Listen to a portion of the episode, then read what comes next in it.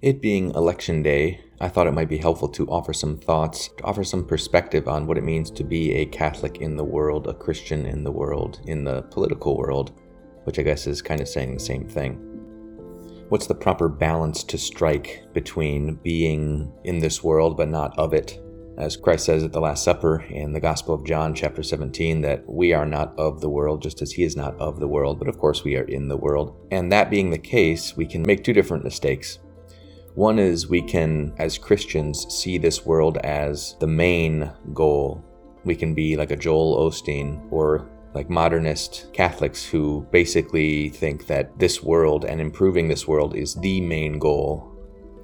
The opposite mistake is to think that we have nothing to do with this world and that we ought to let things just go as they will because everything is terrible and we are made for heaven, and so we just live our lives looking always heavenward. It should be easy to see the problem with both of these things. The first one, of course, is so opposed to the actual words of Jesus in the gospel that a case hardly needs to be made. To think that the goal of our lives is to amass wealth or to just improve things in this world or to maximize happiness in this world, to maximize comfort for the greatest number of people, there's nowhere you're going to find that in the Gospels. You're not going to find that anywhere in Scripture. So that can't be our view of living in this world. On the other hand, the other mistake is just as bad because God gave us this world. And while it is fallen and while we are fallen, it is still good. And we need to think about what we're here for. We're not here for nothing. We're here as a preparation for the life to come. So to pretend that this life means nothing or this world means nothing, that we should always simply be looking heavenward without any care for this world is a silly mistake as well. So for people in the first group, politics takes on an undue importance. They live and they die by what happens politically. For the people in the second group, they don't engage politically at all, and both of these stances are dangerous. The way to strike the proper balance is to neither see this world as all there is, of course, obviously, nor to see it as totally unrelated to the life to come. It is a preparation for it. And in that sense, engagement in politics makes sense, because as we talked about in the episode on religion and politics, it's important to remember that politics is, or should be, the practice of leading the populace to virtue and to goodness. Our religious lives, our private faith lives, and our public political lives should not be separated. Quite the contrary, what we believe about God and the world and about man and about virtue and goodness and evil and sin should primarily be what informs our public stance and our public dialogue. What is politics for? Is it just for protecting us from each other? Is it just for finding the best economic system? Of course not. It should be for doing what is best for humanity, doing what is best for the community. And of course, what we are made for is not mere material things, but a life of virtue, intellectually seeking the truth and pursuing it correctly. So if we don't cultivate those things here below, how do we expect to get to heaven? Our life here is the arena in which we grow closer to God and try to bring other people closer to God with us. So how do we do this via politics? We try as best we can to promote and enshrine in law things that reflect human dignity, things that reflect justice, things that express the natural law and the divine law, things that dispose others best to living virtuous lives and to live out their vocation, whether it be for the most of humanity, uh, within the family, doing those things to protect and promote the family, not just materially, but also spiritually, promote things that place God in his proper place in the public sphere. This is how we engage as Christians in politics. We need to preserve and promote those things that make the best atmosphere in which one can cultivate their spiritual lives. And yes, of course, this also includes making sure that everyone is able to feed themselves and their family, to protect private property, things like this, of course, supporting policies that do that, but also keeping in mind that all of those things, all of those policies that deal with our bodily lives are so that we can properly cultivate our interior life, our life of virtue, our spiritual life, our holiness. And that seems so silly to people nowadays. If you were to say that a Christian in politics should have their mind primarily on disposing the earthly order so that it might best lead to the spiritual order. People think that's so naive and ignorant.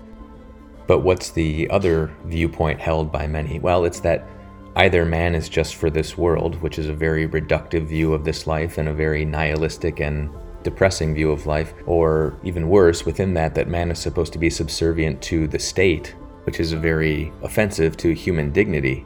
So no matter what, we're going to be subservient to some kind of order, whether it's material order or the spiritual order, and it's obvious which one leads to more human flourishing.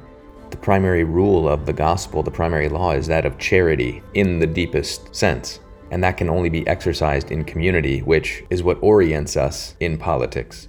It should be an exercise in true love for God and neighbor, and to propose and promote those things that make love of God and neighbor possible. And yes, this seems very abstract, whereas most things we think about in politics are small practical matters, especially as we get more to our local community. But everything has a bearing on this principle of charity and of human dignity, even if it seems very indirect or very removed from these high ideals. Everything that promotes human flourishing, economically, socially, culturally, whatever, everything has a bearing on creating an environment in which we can best thrive in our duty towards God and neighbor. And our obligation in each instance of a political election or proposal or whatever, our obligation is to figure out, how does this issue or this election impact various aspects of my spiritual life and our common pursuit of holiness and virtue as a society. There are, I'm sure, plenty of issues that seem to be neutral and one can go either way on them, but even if they seem to be that at face value, we should still always consider and try and figure out which would best lead to these ends that we just mentioned. Pursuit of loving God and loving our neighbor and allowing the society at large to flourish and be most capable of pursuing these goals. So you can see both that politics is important, but it also puts it in its proper place when we view it this way. That we can't make it the be-all, end-all of everything, especially if we only view it as touching on our material being. But we also can't ignore it, because it does play an important part in shaping a world which allows most people to have a chance at living a virtuous and holy life. I'll conclude with reading something called the Letter to Diognetus. It's a, a famous and ancient letter that describes how Christians live in this world, but not of it. Christians are indistinguishable from other men either by nationality, language, or customs. They do not inhabit separate cities of their own, or speak a strange dialect, or follow some outlandish way of life. Their teaching is not based upon reveries inspired by the curiosity of men. Unlike some other people, they champion no purely human doctrine. With regard to dress, food, and manner of life in general, they follow the customs of whatever city they happen to be living in, whether it is Greek or foreign. And yet there is something extraordinary about their lives. They live in their own countries as though they were only passing through. They play their full role as citizens, but labor under all the disabilities of aliens. Any country can be their homeland, but for them, their homeland, wherever it may be, is a foreign country. Like others, they marry and have children, but they do not expose them. They share their meals, but not their wives. They live in the flesh, but they are not governed by the desires of the flesh. They pass their days upon earth, but they are citizens of heaven. Obedient to the laws, they yet live on a level that transcends the law. Christians love all men, but all men persecute them. Condemned because they are not understood, they are put to death, but raised to life again. They live in poverty, but enrich many. They are totally destitute, but possess an abundance of everything. They suffer dishonor, but that is their glory. They are defamed, but vindicated. A blessing is their answer to abuse, deference their response to insult. For the good they do, they receive the punishment of malefactors. But even then they rejoice, as though receiving the gift of life. To speak in general terms, we may say that the Christian is to the world what the soul is to the body. As the soul is present in every part of the body, while remaining distinct from it, so Christians are found in all the cities of the world, but cannot be identified with the world. As the visible body contains the invisible soul, so Christians are seen living in the world, but their religious life remains unseen. The body hates the soul and wars against it, not because of any injury the soul has done it, but because of the restriction the soul places on its pleasures. Similarly, the world hates the Christians, not because they have done it any wrong, but because they are opposed to its enjoyments. Christians love those who hate them, just as the soul loves the body and all its members, despite the body's hatred. It is by the soul enclosed within the body that the body is held together, and similarly, it is by the Christians, detained in the world as in a prison, that the world is held together.